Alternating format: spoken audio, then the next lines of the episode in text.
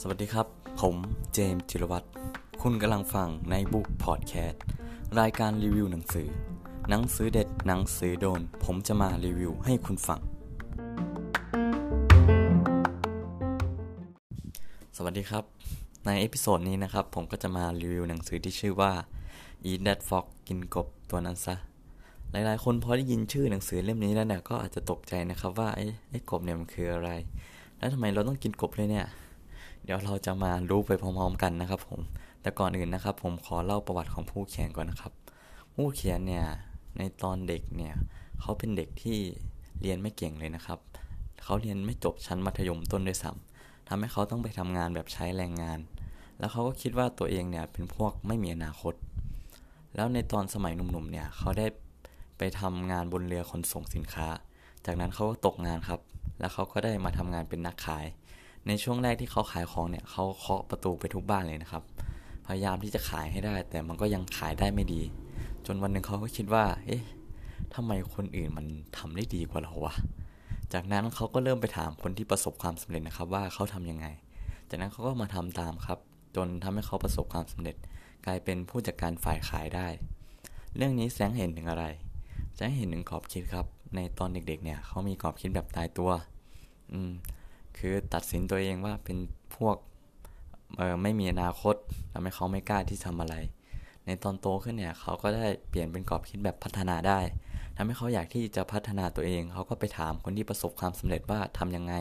เขาก็ลองทำตามแล้วเขาก็ประสบความสำเร็จครับแล้วเราก็กลับมาต่อกันที่หนังสือเล่มนี้นะครับไอ้กบเนี่ยมันคืองานครับยิ่งกบหน้าตาน่าเกลียดหรือตัวใหญ่เนี่ยก็คืองานที่ยากๆส่วนกบตัวเล็กน่ารักเนี่ยก็คืองานง่ายๆวิธีการก็คือให้คุณกินกบตัวที่ใหญ่และอัปลักษณ์ที่สุดก่อนครับนั่นก็เพราะว่าถ้าคุณกินกบตัวนั้นได้เนี่ยไอ้กบที่เหลือเนี่ยมันกินได้ง่ายๆเลยครับด้านในหนังสือเล่มนี้นะครับก็จะบอกถึง21วิธีที่ทำให้คุณเนี่ยกินกบหรือทำงานได้อย่างมีประสิทธิภาพมากยิ่งขึ้นครับโดยผมจะขอเล่าวิธีที่ผมรู้สึกว่ามันน่าสนใจและอยากจะแชร์ให้ทุกคนฟังครับวิธีแรกเนี่ยคือการตั้งเป้าหมายครับการตั้งเป้าหมายเนี่ยมันสำคัญนะครับมันสำคัญที่ทำให้คุณไม่หลงทางครับทำให้คุณรู้ว่าคุณจะทำอะไรไปเพื่ออะไรทำให้คุณเนี่ยมีเป้าหมายในชีวิตครับในหนังสือเล่มนี้เนี่ยก็ได้แบ่งวิธีการในการตั้งเป้าหมายเนี่ยเป็น7ขั้นตอนครับขั้นตอนแรกนะครับผมให้คุณตั้งเป้าหมายเนี่ยอย่างแน่วแน่ให้คุณตั้งเป้าหมายเนี่ยให้ชัดเจนว่าคุณต้องการอะไรคุณอาจจะถามเจ้านายหรือว่านั่งคิดเอาเองก็ได้ครับว่าคุณอยากทำอะไรคุณอยากตั้งเป้าหมายอะไรในข้อที่2นะครับในขั้นตอนที่2เนี่ยเขียนออกมาครับจงคิดเป็นกระดาษคือไอ้การที่คุณคิดแค่อยู่บนหัวเนี่ยมันเป็นแค่ความฝันหรือจินตนาการครับดังนั้นเขียนออกมาอยากลดน้ำหนักก็เขียนออกมาอยากมีเงิน1ล้านก็เขียนออกมา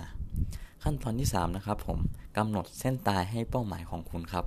เพราะถ้าคุณไม่กำหนดเส้นตายเนี่ยคุณอาจจะใช้เวลานานมากเลยกว่าคุณจะทำมันสำเร็จยกตัวอย่างเช่นคุณจะลดน้ำหนักถ้าคุณไม่กำหนดระยะเวลามาเนี่ยคุณอาจจะใช้เวลา50ปีหรือไม่คุณก็ตายก่อนที่จะทำมันสำเร็จครับขั้นตอนที่4นะครับระบุสิ่งที่ต้องทำให้ได้ในเป้าหมายนั้นออกมาเป็นข้อๆครับ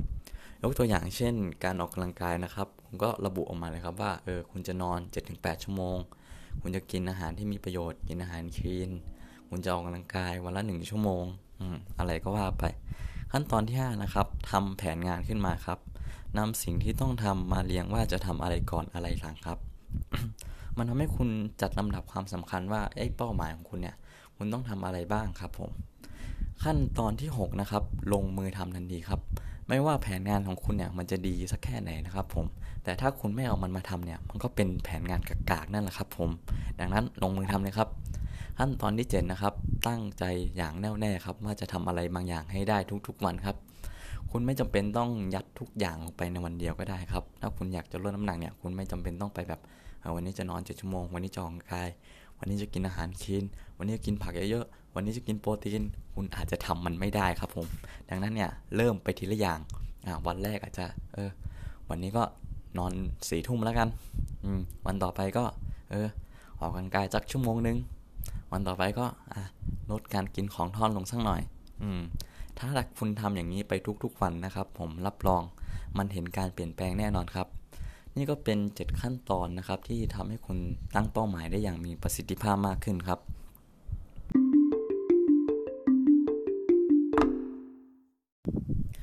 ต่อมาผมก็ขอพูดถึงกฎ 80-20 นะครับกฎ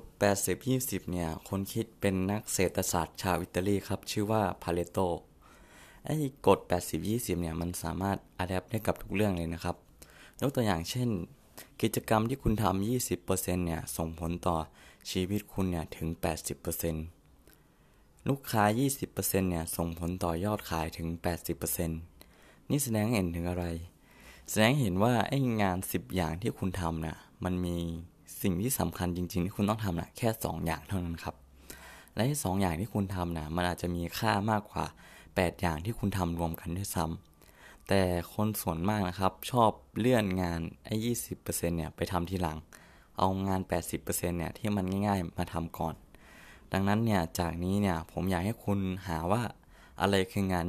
20% ที่คุณต้องทำครับและลงมือทำมันก่อนเพราะมันเป็นกบตัวที่ใหญ่และอัปลักษณ์ที่สุดดังนั้นคุณต้องกินมันก่อนครับ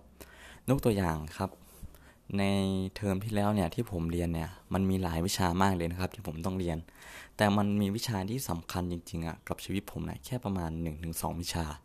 นั่นก็คือวิชาวิจัยกับวิชาโภชนาการถ้าผมตั้งใจเรียน2วิชานี้เนี่ยคือผมเนี่ยมีโอกาสจบค่อนข้างสูงผมจบได้อย่างแน่นอนเลย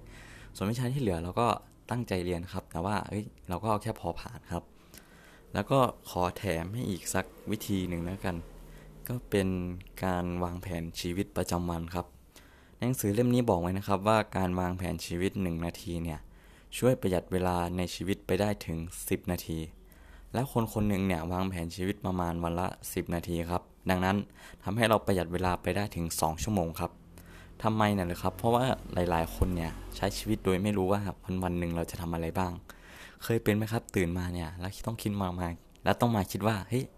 วันนี้เราจะทำอะไรดีวะเราจะกินอะไรดีแล้ววันพรุ่งนี้เราจะทำอะไรคือเราก็ต้องมาเสียเวลานั่งคิดใช่ไหมครับมันก็เสียเวลาไปประมาณ 5-10 นาทีแล้วดังนั้นเนี่ยคุณอยากทำอะไรคุณใส่ไปเลยครับในตารางปฏิทินในปฏิทินหรือว่าจะเขียนออกมาก็ได้ใส่ไปเลยครับอยากจะเล่นเกม5ชั่วโมงก็ใส่ไปเล่นเวลาไหนถึงเวลาไหนวันนี้จะกินอะไรกินผัดกะเพราก็ใส่ไปตอนเย็นจะกินอะไรก็ใส่ไปวันนี้จะนอนกี่โมงจะตื่นกี่โมงก็ใส่ลงไปครับวิธีนี้นะครับจะทำให้คุณมีชีวิตที่เป็นระบบมากขึ้นทำให้คุณมีชีวิตที่มีประสิทธิภาพมากขึ้นครับนี่ก็เป็นส่วนหนึ่งของหนังสือเล่มนี้นะครับถ้าถามว่าความรู้สึกของผมที่มีต่อหนังสือเล่มนี้นะครับผมว่ามันเป็นหนังสือที่ดีมากๆเลยนะครับผมคือไอ้21วิธีเนี่ยคุณอ่านจบปุ๊บคุณนำมันไปใช้ได้เลยมันต้องมีวิธีที่คุณสามารถนำไปใช้ได้สักวิธีละครับหนังสือเล่มนี้ราคาอยู่ที่160บาทนะครับมี150หน้าคือคุณอ่านวันเดียวก็จบอ่ะคุณก็เอาไปใช้ได้เลยแล้วถามว่ามันเหมาะกับใครมันเหมาะกับแทบจะทุกคนเลยนะครับไม่ว่าจะเป็นวัยรุ่นที่กำลังเรียนอยู่หรือคนทำงานหรือคนที่กำลังจะทำงานเนี่ยหรือคนที่อยากจะพัฒนางานตัวเองเนี่ยก็ผมว่าหนังสือเล่มนี้ก็น่าจะตอบโจทย์ครับสำหรับเอพิโซดนี้ก็มีเท่านี้ครับไว้เจอกันใหม่เอพิโซดหน้าขอบคุณครับ